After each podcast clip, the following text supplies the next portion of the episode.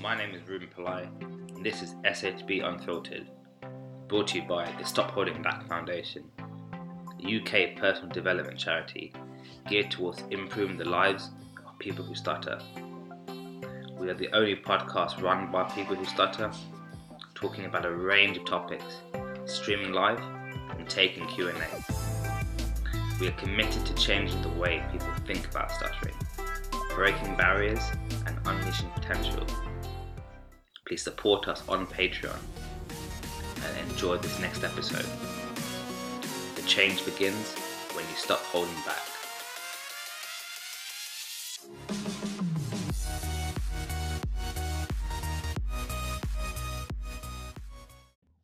Three, two, one, and over to you, Chris. Hello, hello, and welcome to the SHB Unfiltered podcast. Today it's episode number, Ruben, 26. 26. I thought you were beginning to lose track there. Slightly, slightly. Had to think about that one. no, but it is episode 26. We have we have surpassed the quarter of a century. So that is an achievement within itself. Yes, we are in lockdown here. We are the only podcast that streams live every day on Facebook around 6:15 p.m. even though today is a little bit later. So, today hosted by myself, Christopher Jackson, aka CJ, and I've got my co-host Ruben Pillai here. Ruben, how you getting on today? Yo, yo. I'm good. Just been a bit of a busy day. I've been up since 6.30 maybe? 6? 6:30. Yeah. yeah. Trying, trying to get all my stuff done, um, all my work done, all my, all my project stuff done so I can really spend some time on the charity and smash this podcast. Yeah. Just uh, smash life, man. Smash life. Talking of the quarter century episode, um, what happened to it today, Ruben, on YouTube? Unfortunately. Oh, it got a bit lost in the post, I think. Yeah, I'm I not don't- sure. can't find it. I'm not sure if it was my dodgy uploading skills or the powers that be. However, um, it is back up there and available to listen. It's a really good episode. I I actually enjoyed looking back on it and um, seeing us being very transparent about our feelings towards our peers within the stuttering community. Yeah. Um, I do think we don't kind of. I, I think we are we, we are kind of um, misunderstood at times, but it is our responsibility to make ourselves a bit more um, clearer, a bit more transparent, and a bit more available. So if you guys want to find out a bit more about us, just check out this podcast, right? Because who else is doing this? Exactly. Yeah. Perhaps sometimes we are misunderstood. Perhaps, uh, perhaps sometimes people take things the wrong way, or they take what we post the wrong way, or where we post. But ultimately, it's just another hurdle, and we will continue to do what we do. Hopefully, we encourage people to take action and work on their speech. That is the purpose of this podcast, especially during the lockdown at a time where perhaps people do not have as many opportunities to work on their speech as they usually would in terms of everyday life, in terms of work, in terms of just making phone calls, or they might be tempted tempted to just sit at home and watch Netflix all day rather than put a little bit of work into their speech. So hopefully, if this podcast can encourage people to do that and take action and work on their speech so that they don't come out of this lockdown in a worse position than they started, then we have done our job, Ruben. Do you agree? Oh yeah, I completely agree. Completely agree. It serves many purposes, and and um, if we could uh, help just a couple of people, then I'd be very happy. I was going to ask, uh, have you done your 5k run yet? I haven't, no. I know that I committed to doing it to you yesterday, didn't I? But I may potentially do it after the podcast. If not, then I will definitely be doing it tomorrow. I will definitely be doing it tomorrow. Cool. I'm still uh, waiting for my DOMs to wear off, and I'm gonna give it another crack, do it properly. Yeah. Find somewhere a bit flatter because I got destroyed the other day. My lower back is still in bits. Yeah, I was reading somewhere today that coronavirus and encouraging people to exercise too much can actually be bad for people's health. I don't know Yeah, of course. Yeah, yeah. that, but it's encouraging people to enter the phase of over exercising. Yeah, definitely. Um, like you probably know as well from your basketball experiences and in the gym that when you train, your immune system gets weaker, making your making yourself more suscep- susceptible susceptible to made it weaker. picking I up thought it stuff. would enhance it. Not straight away. Wow. So um, in that period when you finish training, you are readily available to like pick up germs, whatever. That's why people catch like um, colds and stuff from sparring, a staph infection that goes around and um, like Thai boxing gyms and BJJ as well. So you've got to be careful. Um, you you can pick up like so many things because you are um, like exerting yourself. You're weakening your defenses, and you are kind of in contact with people who are doing the same thing. So, what could be the problem for people that have started to exercise during the lockdown period that you usually wouldn't?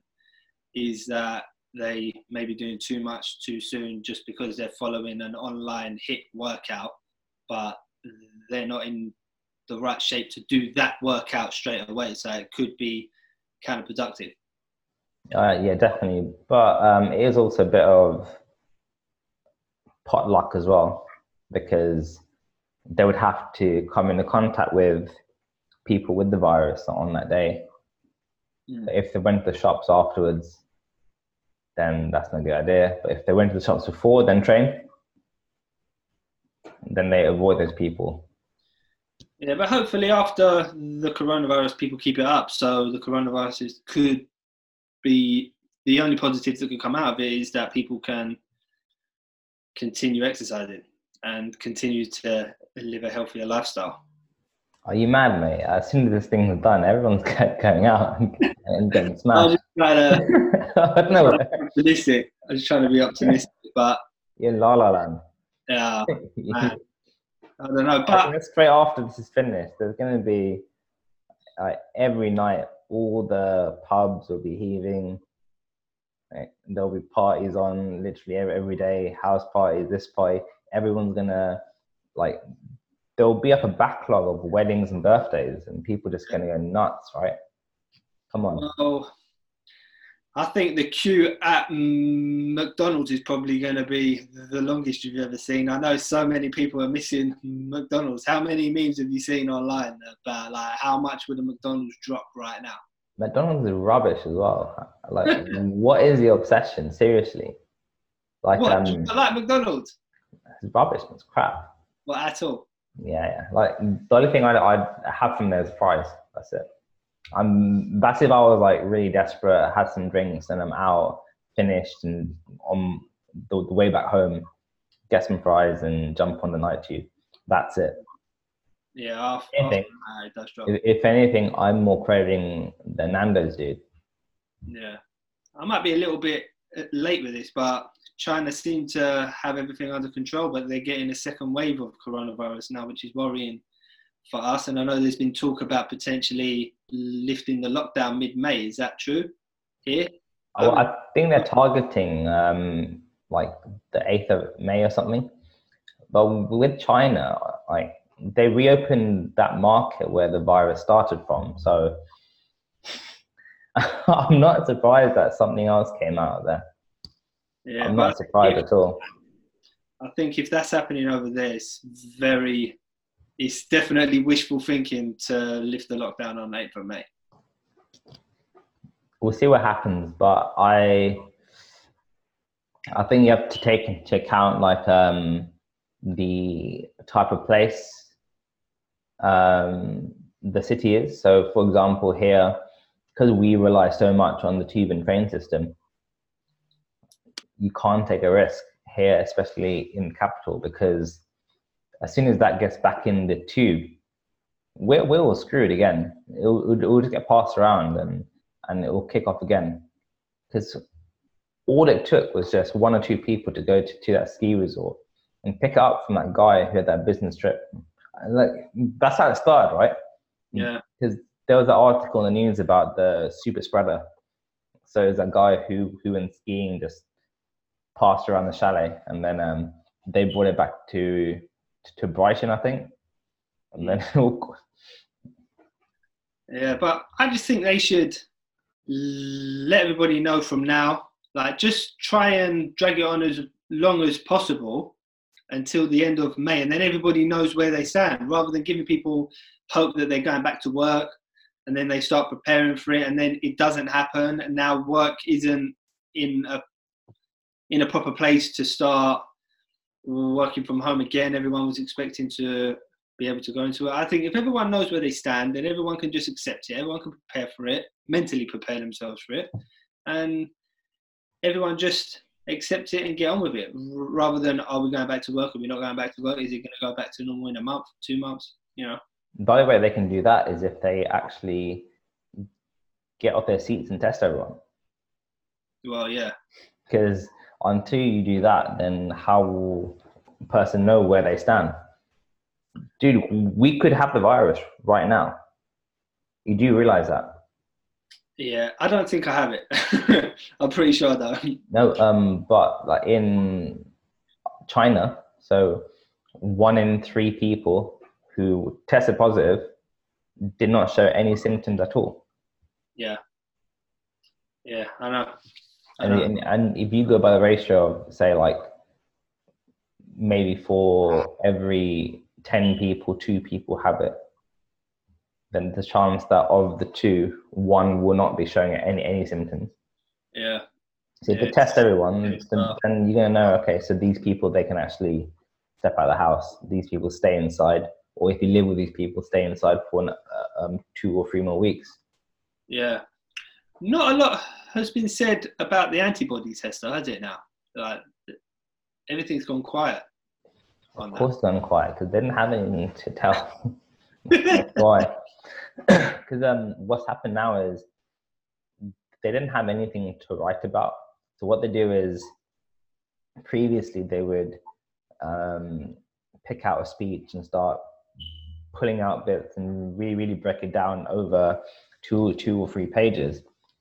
Now they take that one speech or the one finding and they spread that out over two or three days. And they make a headline out of one or two quotes from that speech. And they rinse and repeat because they literally don't have anything to write about. Look at the sports pages. Yeah. there's no sports on. So they're going through all these retro games and just trying to like churn things out. In the same way what can they say in the news because they're reporting back every day it didn't have like um, a- any any progress on the um, a- antibodies, then what can they say the next day? Yeah. Because it's not going to get fixed overnight, is it?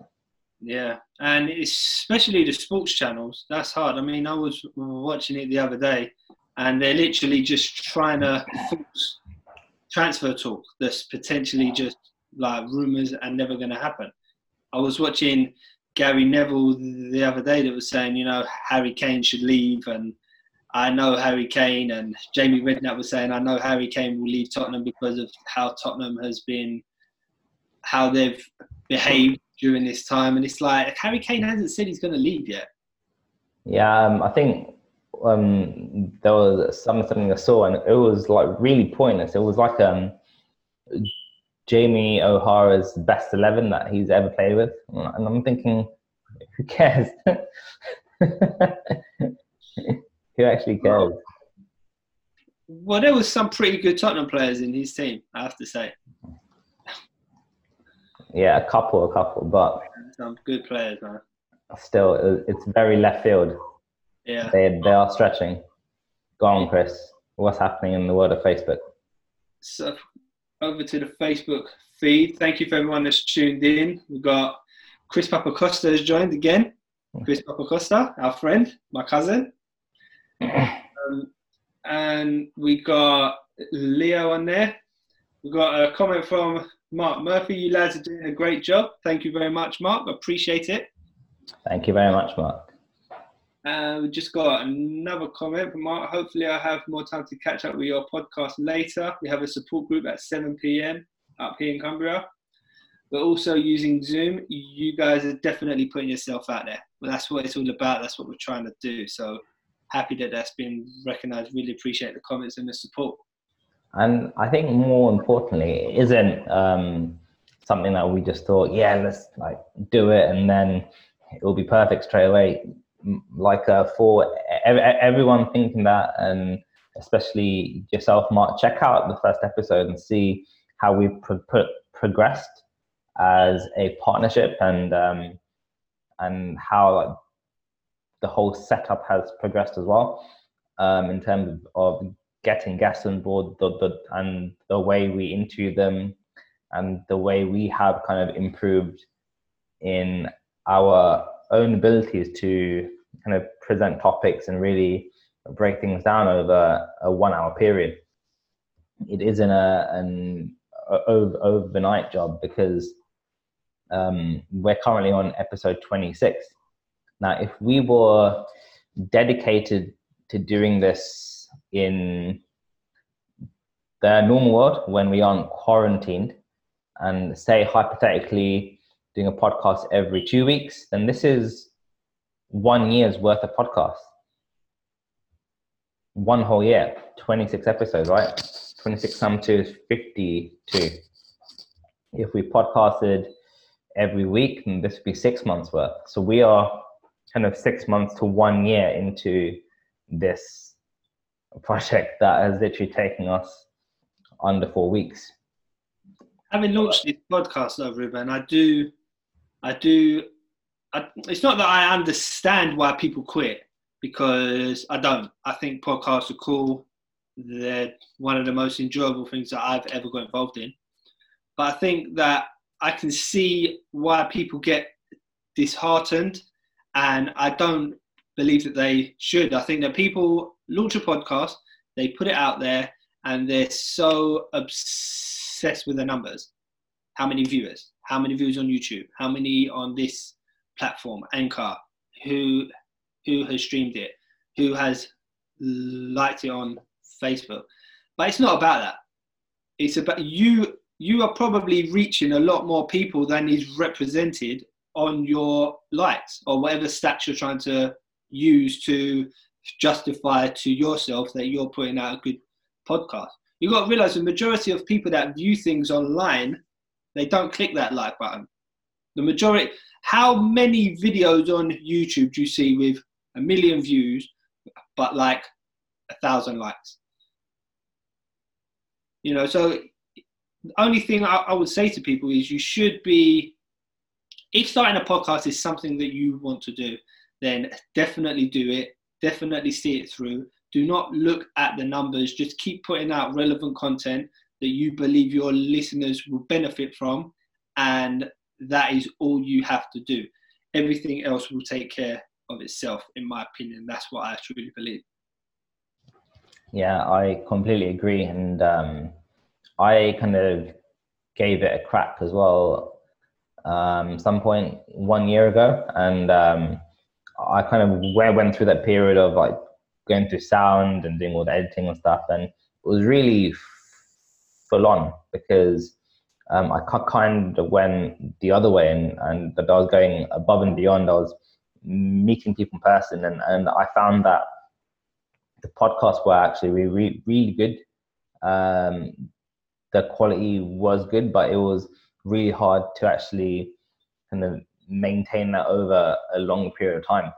So that's why when we came up with this format, I, I said, look, let's focus on on kind of a bit of effort, but maximize value for the audience, and let's focus on value for for the audience, as opposed to thinking more about how we can gain from it. What can we give to the person people watching the podcast. And um, this would be a good way to actually kind of like showcase who we are and the work we do and um, get the kind of SHB family and friends involved as well. And um, we picked up a few new friends along the way as well, right, Chris? Yeah, yeah, we definitely have. We definitely have. There's been a, a lot of support, especially Callum Schofield along the way. Uh, I just want to shout him out again for the amount of support he shows, constantly sharing our stuff. So I just want to say a big thank you for that. Um, what I want to mention though is you started your podcast and then we started this one, but just because it was quite difficult for you the first time around, it, it didn't discourage you from doing it again. And what you've done is you you took that experience and you were able to work out, okay, let's adapt the approach this time to make it more suitable to us and to make it easier for us to put out content. And that is the key thing. You cannot get discouraged. And if you do, then you're only quitting on yourself. Yeah, yeah. Um, like, don't get me wrong. Stuff. It was a great experience. I, I had a lot of fun doing it, but I kind of, kind of burned out really, really quickly because I, I was going above and beyond constantly in, in that time. And I had to find a different way of actually doing it, which brought us through this actual virtual setup because this was more of a sustainable way. Like um, an example would be so um, for one of the episodes, I met up with with Paneet, and so we did podcasts and and it was great. But I literally went to Leicester to meet him up and to record it. Yeah, yeah, and and then came back. Like that's the lengths of, but that was the effort I was putting in to actually get out an episode. And if you think about the um, the amount of effort you're putting in versus the, the value that, that you're giving, it was completely imbalanced even though it was a really good episode, and I'll probably um, share it with this channel um, some point after we come out of quarantine. It could be a fill episode for the for the Unfilled podcast. Um, yeah, I kind of I had a great time doing it, and in that period, I learned so so much about the production, the functionality, um, the way it's done, formats, the way to interview people, um, my own strengths, and I got that style as well. I implemented that in my public speaking. That stepped up as well. So I picked up so so so many great things from that experience. Um, that when I decided, all right, so so um, shall we kick off with the SHB podcast? I knew straight away this is the format that was going to work. Daily, turn up, regardless. And we didn't have to re- rely on always having guests because that's a stress that some people have. Always trying to get guests, them cancelling on them. Yeah, etc., etc. Yeah, I'm trying to imagine you've planned a podcast, so you only release a podcast once a month, say, and you've planned the whole month. You have this guest that you're expecting, and you've planned the whole month. Your whole monthly podcast is devoted to this one guest, and they cancel 10 minutes before the podcast. Like, that must just kill people inside it's not as bad as that because they would have um, recorded a few, so have a few in backlog, then release them. So they would always be like two or three episodes behind. Yeah, um, yeah. They won't be doing it live, so um, they'll, they'll still have some in the back pocket to put out. But you're gonna have to like keep making them in case you get to that point where we're like, all right, so um, I'm I've got one more podcast left, but I need to get this one done to buy me an extra week. Yeah. It takes a lot of time as well, but this is perfect. This format's wicked. Yeah, I can imagine. I can Mhm. imagine. But mm, moving on, Ruben, to the topic of the day I'm gone. What are we doing? job interviews. Now, this is a topic that a lot of stutterers fear the most. I know that I feared it the most. That was my biggest issue. It was what I was most scared of when I was struggling the most with my speech. Um, Ruben, you actually work in an environment that I always wanted to work in. Before I started to work on my speech, before I decided what I wanted to do, working in the finance industry in the city, in a bank, whichever role it was, that was where I truly wanted to be back then. But my biggest fear was getting through the interview process to the point that I was half heartedly applying for jobs. And we know how difficult it is to just get an interview and how many applications you have to complete to get that initial interview. What was that process like for you? Talk us through coming out of university and then applying for your job. How many did you have to apply for? Just talk us through that journey. Um, I was kind of fortunate in, in a strange way. So, um, where I lived in first year in my halls of residence with university, there were quite a few people there with um, that were doing kind of economics courses and stats and maths and, and all that kind of stuff. They were applying for for like play placements at banks and and the different types of financial roles for the summer that I wasn't really aware of at the time. So I was talking to them, attended a few fairs just to get an idea of like the um, the names of all these places and research them a bit, and then um, so after seeing them apply, I would just apply as well just to try and get someone. Just um, I didn't think anything at the time would happen. I just thought, yeah, it would be good to have a paid summer job at one of these places, um, get some extra cash for the following year.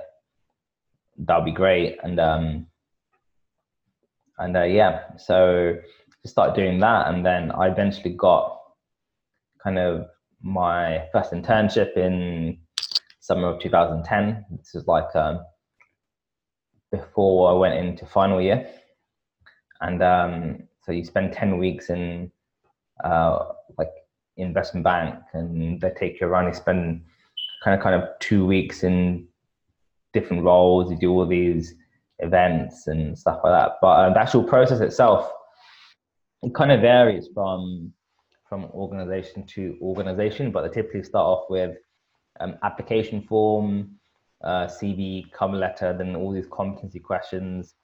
Just show an example where you've done this, done that, done this, done that.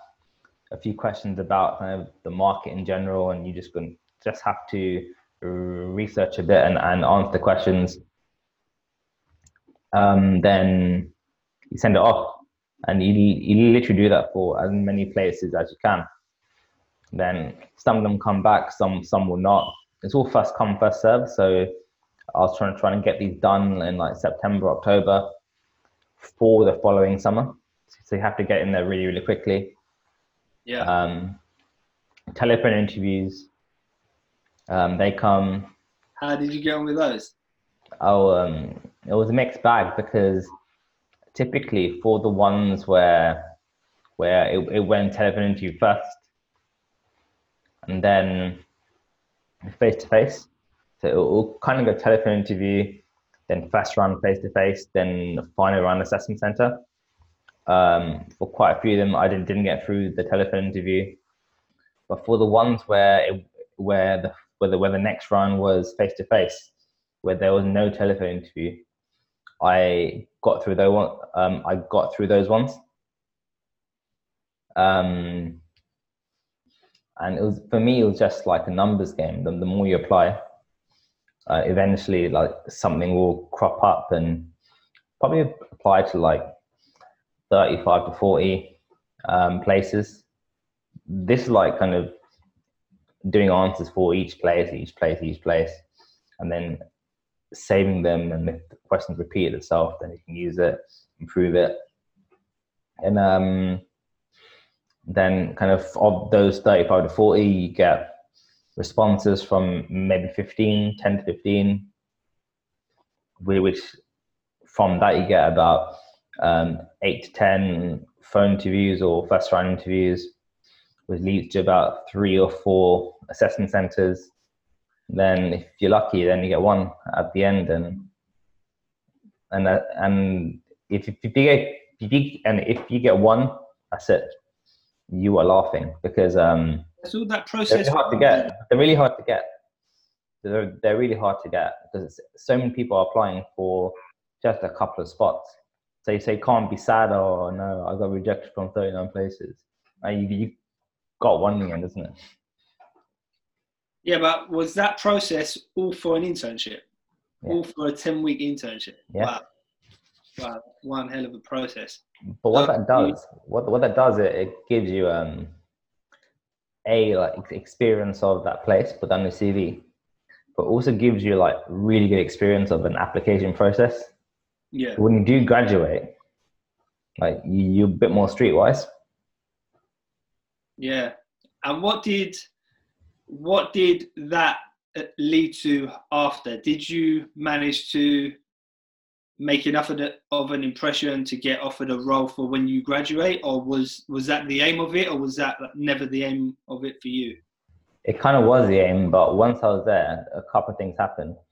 I didn't really want to, work in that place or in that area, and, and B, um, they went through like um, a weird merger, which resulted in loads of cuts. So by the end of it, the team I was in, they had all been either transferred out or got made redundant. So there wasn't really like um, a place for me afterwards, which is kind of kind of a good thing as well.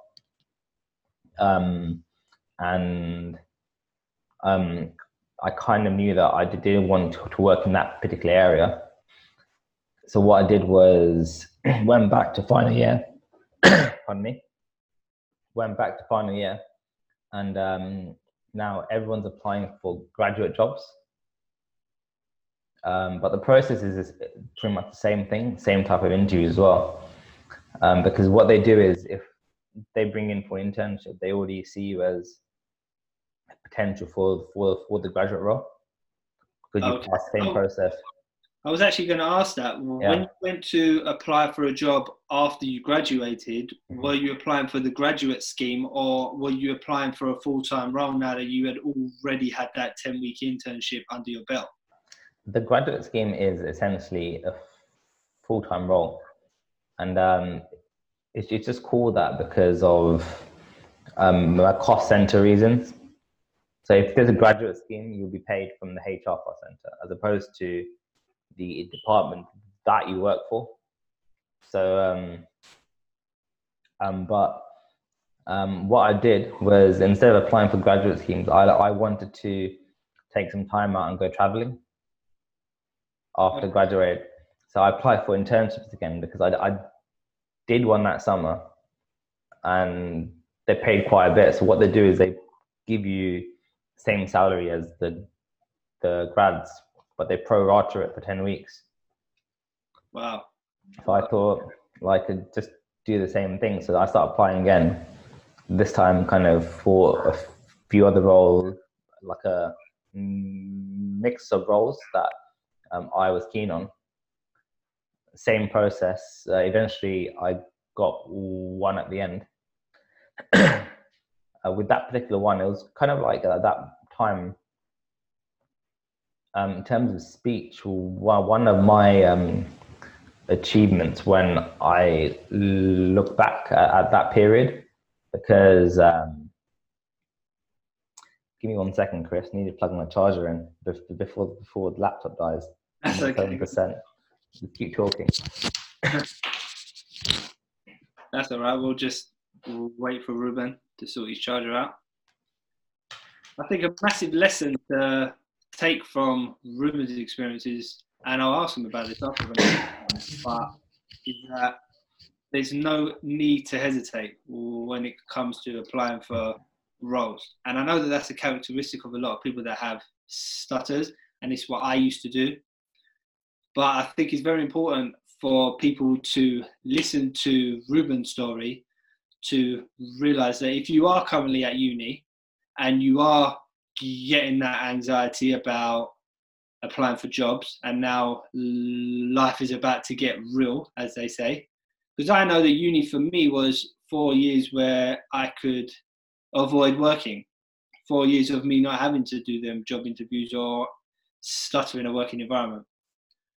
So i think what we need to take from ruben's story is that there's no need to hesitate when you're applying for roles. And I know that a lot of people will, but as Ruben said, it is a numbers game.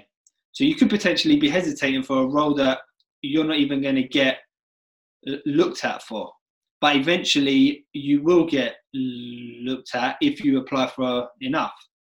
And once it comes knocking on your door, you have to take it because that's what you've been working towards, right? Dad, definitely, Chris. That's really good advice because if you hes, hes, hesitate, then the opportunity is gone. So you don't really have anything to actually lose either way, and that's that's the way I saw it. So um, with this particular role, um, this is one where I don't think there was an actual application form. Just they asked for CV and the cover letter um, and that was amongst your 30, 35 to 40 applications. So, so it's sent. Then about two months later, um, again, and um, an email from from that place saying, "Oh, like um, you've been accepted to the next stage. And I was like, oh, I, I, I didn't actually think at the time that I applied to them as well. But um, got an email from that organization. Um, they sent me the links for the online tests. So they had the math test, and, and it was like really, really hard. It, it, it was harder than the test from the competitor banks like super super hard. Um, instead of having like the question with four or five options they they they had the question in and you had to like take take data from table and and do all the ratios and stuff. Then you pick an answer from a drop down menu. Now in that drop down menu you had probably about 25 options there to, to, to pick from. And the time limit was really tight. So the time limit per question, time limit per question, and it got tighter and tighter and tighter. So I finished the test, and and and then I was just like, "Whoa, this is really really hard."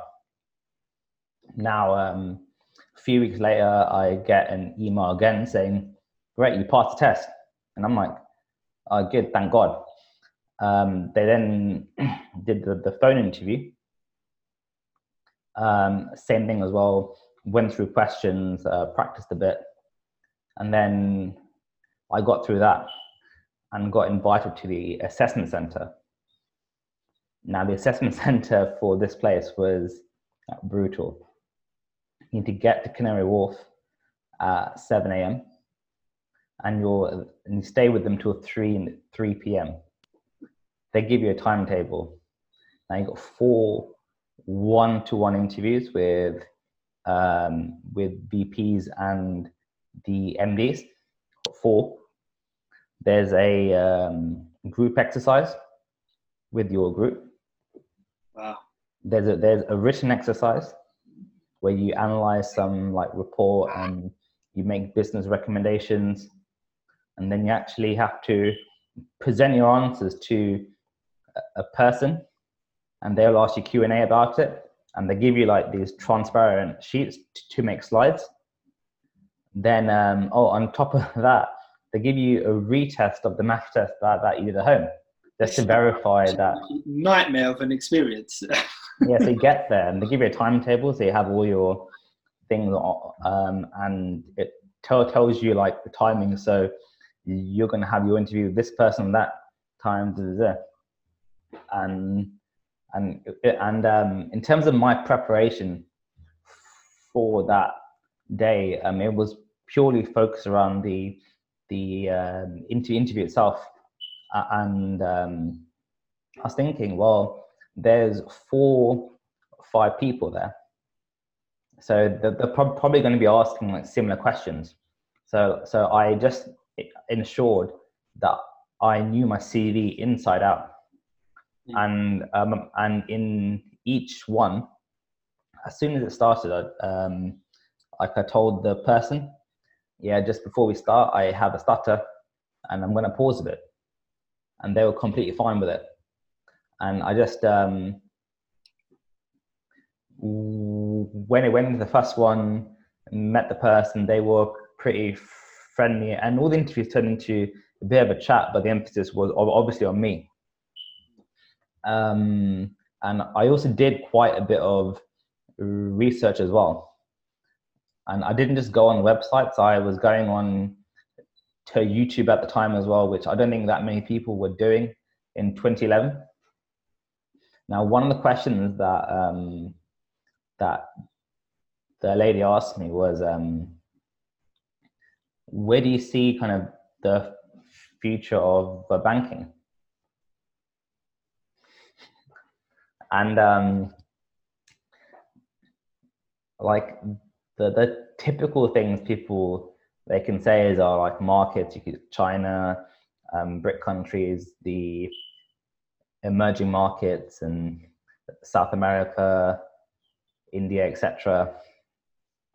And the the night before, there was this clip I saw that was um, forgot the exact kind of link in the background, but um, I found this clip, and what they were talking about was um, phones and apps. This was in 2011. So then I went into some like explanation about how in the future we will be doing all, all our banking through apps and e- even corporates so if you are the CFO of of um, a corporation, and if you want to build a factory in China, but you are based in the UK, you can transfer your funds through this app to that phone, and it will, and it will just be done um, through apps and the tech around it, and um, it's there kind of growing at the moment, but this will be incorporated in to the banking industry in the future. And I went into some kind of like ex, ex- explanation about it. And the person was like, whoa. And um, fast forward now, that's what's happening in banking. Yeah, that, that's literally what's happening right now. Yeah, that person that was interviewing you must be like, wow, that kid was right. He was spot on. Look at it. Yeah, so this was me at 20, 21 years old, actually um, yeah. safe. Yeah, and um, and one of the other people there, so he he was asking brain teasers, and um, there was a question he he um, that he asked was um, okay, so if you were told that if you went to the gym two hours twice a week and did it for 25 years consistently. And as a result, you would extend your life expectancy by an, an extra five years. Would it be worth it? That was the question that he asked. And then he also gave me like a pen and paper as well if I wanted to use it to um, defend my answer. And what was your answer? I'm gonna quickly pass over to you first. See, like, what's your thought process in terms of tackling that question? So, initially, what I would think is I would work out um, four hours a week for a year. So I would do four times 52, which I don't know what that is off the top of my head. What is that? 212? It's about 208, isn't it? I don't know. Okay. Yeah. So my maths is not that great. I like using calculators. That's what they were invented for. But then what I would do is I would times that by 25, work out how many years that is, see if it was more than five years or less than five years, and then people would decide based on an, a number. But there's so many other factors that matter to tell you whether that's worth it or not, because the quality of your life, even if it's less, the quality of your life will be improved. So there's other things to think about. That's how I would tackle the question, and that's how I would decide my answer. But you can tell me how wrong I was or I am. No, no, um, I think that's pretty good because I um, tackled it in a similar fashion as well. But I kind of took the analysis a bit further on. So um, I kind of said how, okay, so within your day, you would sleep for an average of eight hours.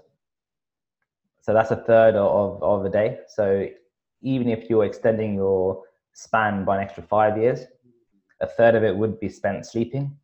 So, so it isn't actually kind of an extra five years of proper life for gaining. Never, um, never. Yeah, yeah. uh, and um, yeah, and then I also talked about the kind of um, the, the quality of life and the the extra things that one person they would gain from actually being fit and going to the gym um, at that frequency. Mm. And then at the end, he said, "Right, cool." And then he didn't say anything else, but it was just um, an exercise to see your thought process. And then um, finished the interview for, with him. Then, as we left, uh, we walked down the corridor back to like the um, room where all, all, of the candidate candidates were, and um, we walked past and the, the corridor was com- completely kind of um, white. So all the walls were, were white. And we walked past um, like one wall that was just green. And then so he just asked me, hey, like, um, what's your thoughts about that war? And, and then I just said, oh, it's, it's a bit random, isn't it? and then he goes, that's what I said too. yeah, and and and then um, that was the end of the interaction I had with him. But um, it appears I, I did make a positive impression with him because I uh, got that placement in the end. And um, beyond all that, like with with all the questions they were asking and, and all these group exercises and these things, like worrying about your speech is just going to like deter you from actually performing and producing kind of the answers that they want to hear. How did you get into that mindset at that age to not allow your speech to deter you from the goal that's in front of you here, and that is getting accepted for that placement? Um, I, I just felt like I didn't have, have choice really. Really? Because, because the other option, um, uh, yeah, it's um, as simple as that. It's either I could go for it now or I, I, I, yeah, it's just um, um, it that kind of thought. It didn't even come into my mind at that point. Yeah, you were focused. Uh, I'm gonna get one of these internships, regardless, regardless, because it, yeah, like um, if you keep going, then at some point, it's um, gonna happen. That, how do you keep that um, that energy up? So, okay, let me ask you the first question that, that I wanted to ask you. If we take it back to when you got in that interview room and you explain, I have a stutter, what was their response? I think it's important for people to hear that. What what was their initial response? They said it's fine, just uh, take your time and stuff, and it's all, it's all good here. It's fine, and um, that's the first bit because if you don't tell them, then it leads to confusion. Because if you are successful in hiding it, and then it's kind of stable for the first 10 minutes and then it crops up, then there's even more confusion. But at least if you tell them right at the start, now you're both on the same page, just carry on. Yeah, I agree. And also, the reason why I think that disclosure is so important at the beginning of a job interview, because now you have given yourself permission to say any words you want without them thinking, okay, what's going on here? Is he nervous? Is he hesitating? Is he unsure?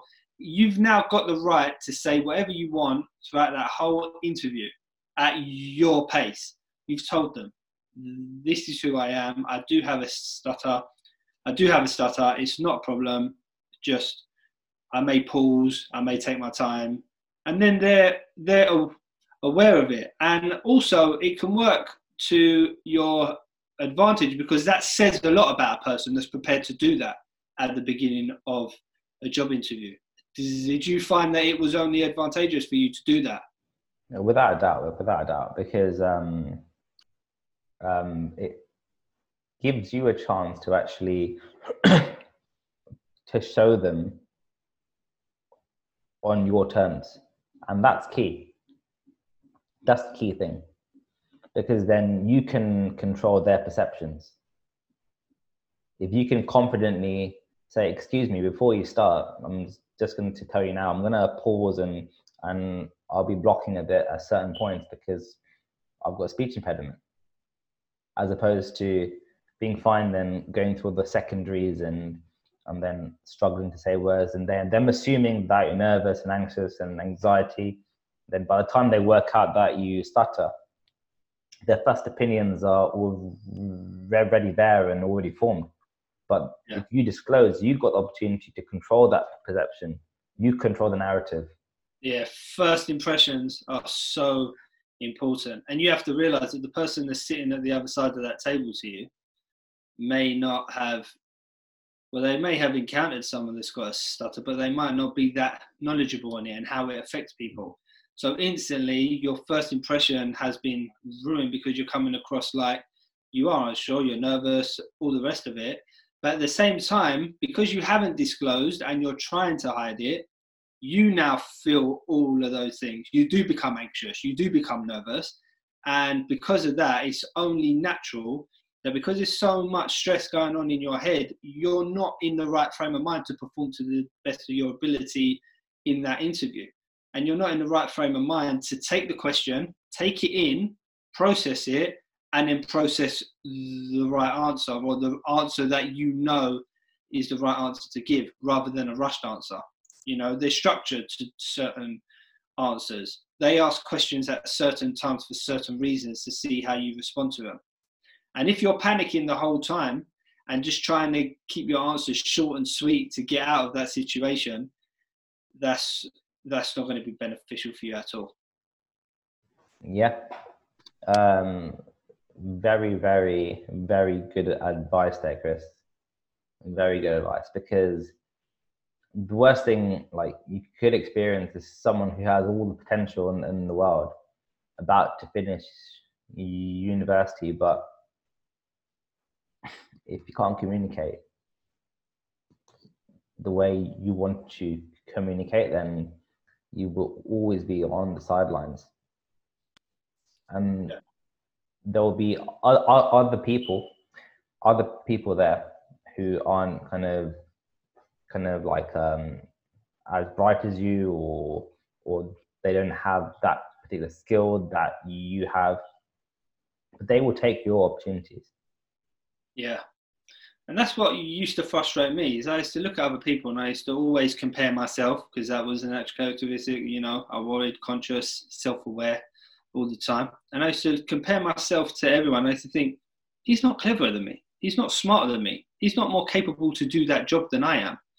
but yet he's able to show it. And looking back, I now realize, of course, he's able to show it because he gave himself permission to be able to show it, regardless of if he's a fluent speaker or he's a uh, stutterer or not. He's given himself permission, and I never ever gave myself the permission. But a question I do have for you, Ruben, is okay, someone is struggling with their speech, and to get in front of someone is something they really want to happen so that they can test themselves. But they're struggling with the application process. They haven't received that email or that call or been uh, invited to that interview. What advice do you give them to keep pushing on and to not get disheartened, to not give up, to realize that it is a numbers game? What advice would you give to that person? Just um, keep trying because at some point it will come. Probably don't give yourself a time limit. To just say, look, like, um, if I keep doing this for the next three years, something's bound to happen. If I, if I set myself a target of kind of two applications a day for three years, like don't operate on the shortened time scale.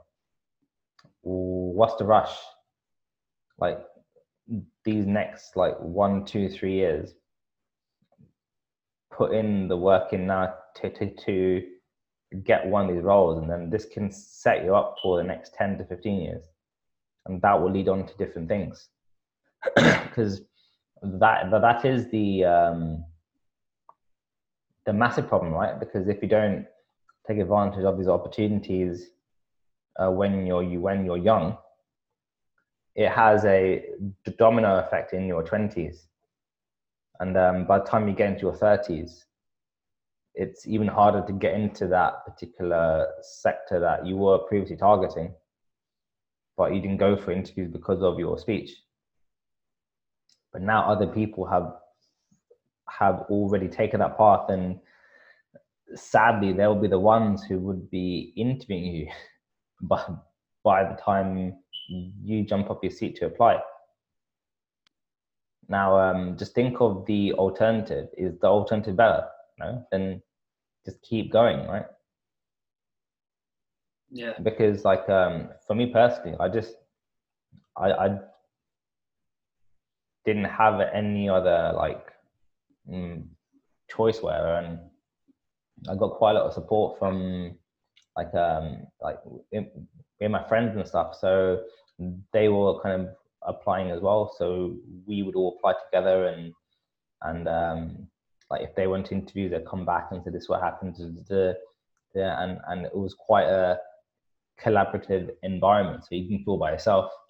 Then support from my parents as well because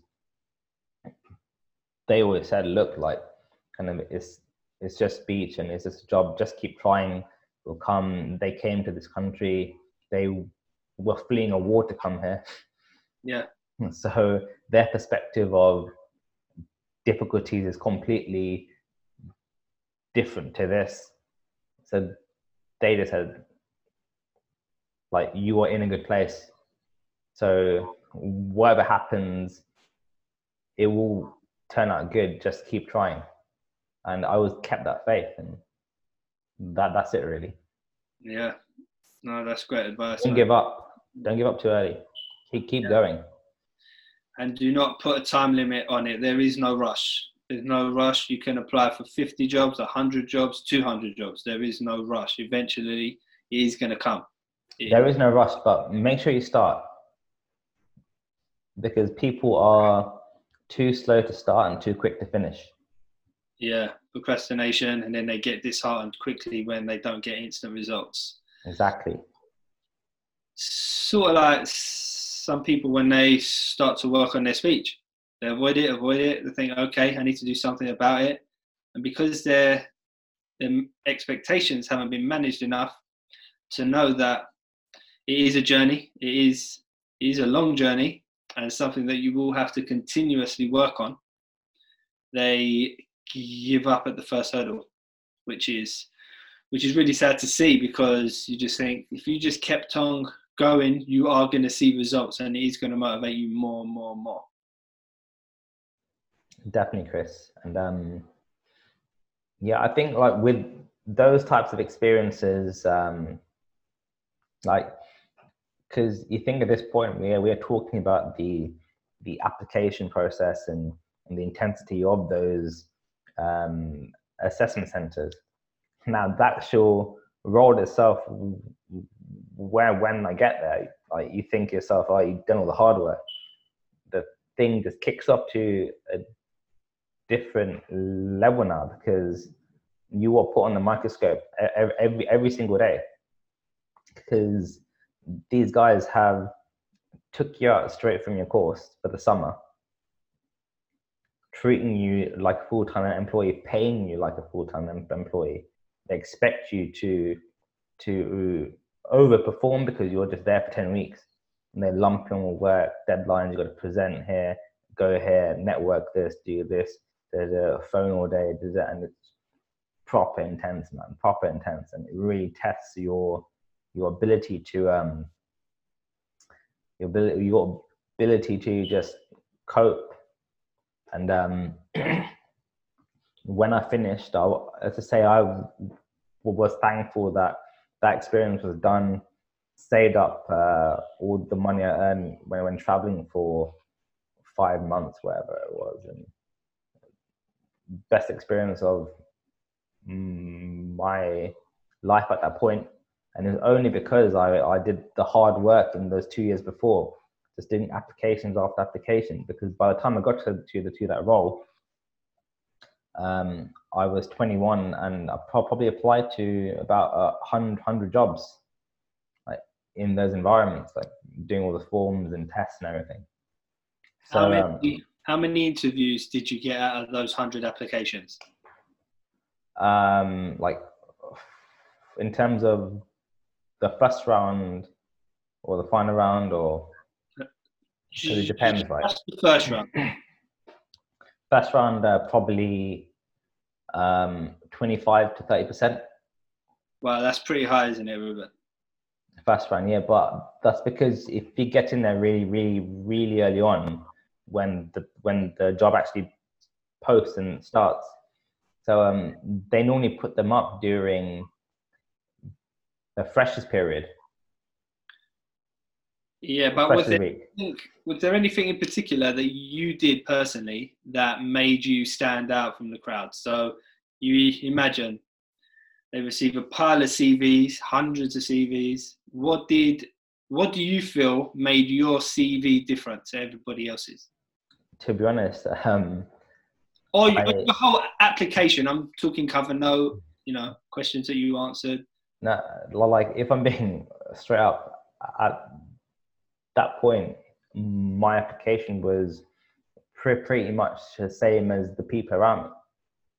But just because we got in there like really early on, and um, and um, with the university I went to and and the people around me, because um, it was a really good academic environment. So the quality of the applications were over, overall pretty pretty good.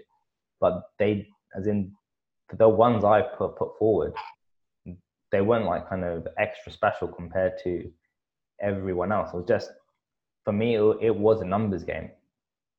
Now, by the time I went to, to the second internship, I had the first one on my CV, right? Yeah.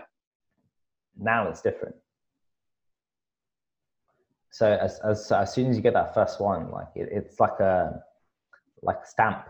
Okay so this guy has got actual, actual proper like pl- placement and and he's still applying for like this internship. Yeah let's take take him on.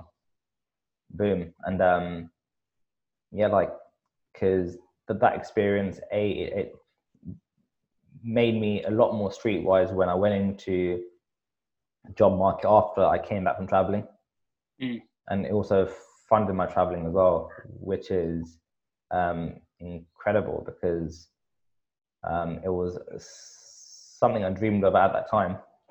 And I specifically planned it in that way. So it was one year plan to actually get the funds and get the time to do it. We got Leo just joined us again. He said, just joining in at the end, laugh out loud. Been busy working on my speech. That's what we like to hear. That's great job. Great job, Leo. But he's got a question for you, Ruben. What are you doing for a living, Ruben? I don't even know. But that's obviously because he missed the uh, missed the start of the podcast. But just uh, quickly let him know what your job title is, Ruben. I'm very disappointed in him actually. Look, people call me and have a chat and talk about speech, but ah, this is it. No interest in They, they, they didn't ask about the old rubes, the old rubes. Old Rubes. Leah, I will give you a lowdown the next time we speak. Don't Yeah. worry. There you have it, Ruben. I mean, Leah, there you have it. There you have it. So, yeah, like Ruben, um, really good experience, and um, you like if there's one bit of advice I take from job interviews is if you don't actually get through it, don't blame it on your speech at all. Regardless if it was the fault of, of your speech, don't blame it on your speech and try to take as much feedback possible into the next one. Because as soon as you start blaming it on, on your speech, then you're, you're going to feel like crap. Like just keep applying and stuff. Just keep applying. yeah, just keep going. Keep going. It's great advice. It's great advice. Looking to wrap things up, Ruben. Looking to wrap things up. Any final thoughts or final words? I'm all good. I'm all good. Um, just uh, happy we are at episode 26. Um, get, getting really close to 30 now, Chris, which is, um, I think we'll be at 30 on Friday, right? Uh, yeah. 27, yeah. 28. Looking No, Saturday. It's a Saturday, so Saturday. uh, give me a Tuesday. Yeah, I'm just looking Sorry, forward in that month. Definitely, That one month of solid podcasting. Definitely. Cannot wait. But the final word from me, if you take anything from this podcast and the advice that Ruben has given, is that when you're applying for jobs, do not let your stutter stop you from submitting that application. Do not allow it to hold you back from going for jobs that you really want to go for. When you get that initial interview, it is so important that you disclose straight away. It puts you at ease, puts the listener at ease. You can now conduct that interview in the way that you want to. Is so, so important. But preparation for your interview is the key. Like Ruben said, researching is so important because it gives you that competitive advantage over everyone else. And usually, when you prepare and you know you've prepared, you're you're less worried about your speech because you're confident in what you're saying. You're not mumbling, you're not stumbling, you're not trying to think on your feet. You know what you want to talk about. You know what the company does where they're looking to go, who's in which position in the company. You might even have researched the person that's interviewing you, so you know a little bit about him and you can create some common ground potentially. And if for whatever reason you do not get the outcome you want, do, ne- do not ever blame your speech. Do not blame your speech. Keep on going, ask for feedback, and make the necessary improvements.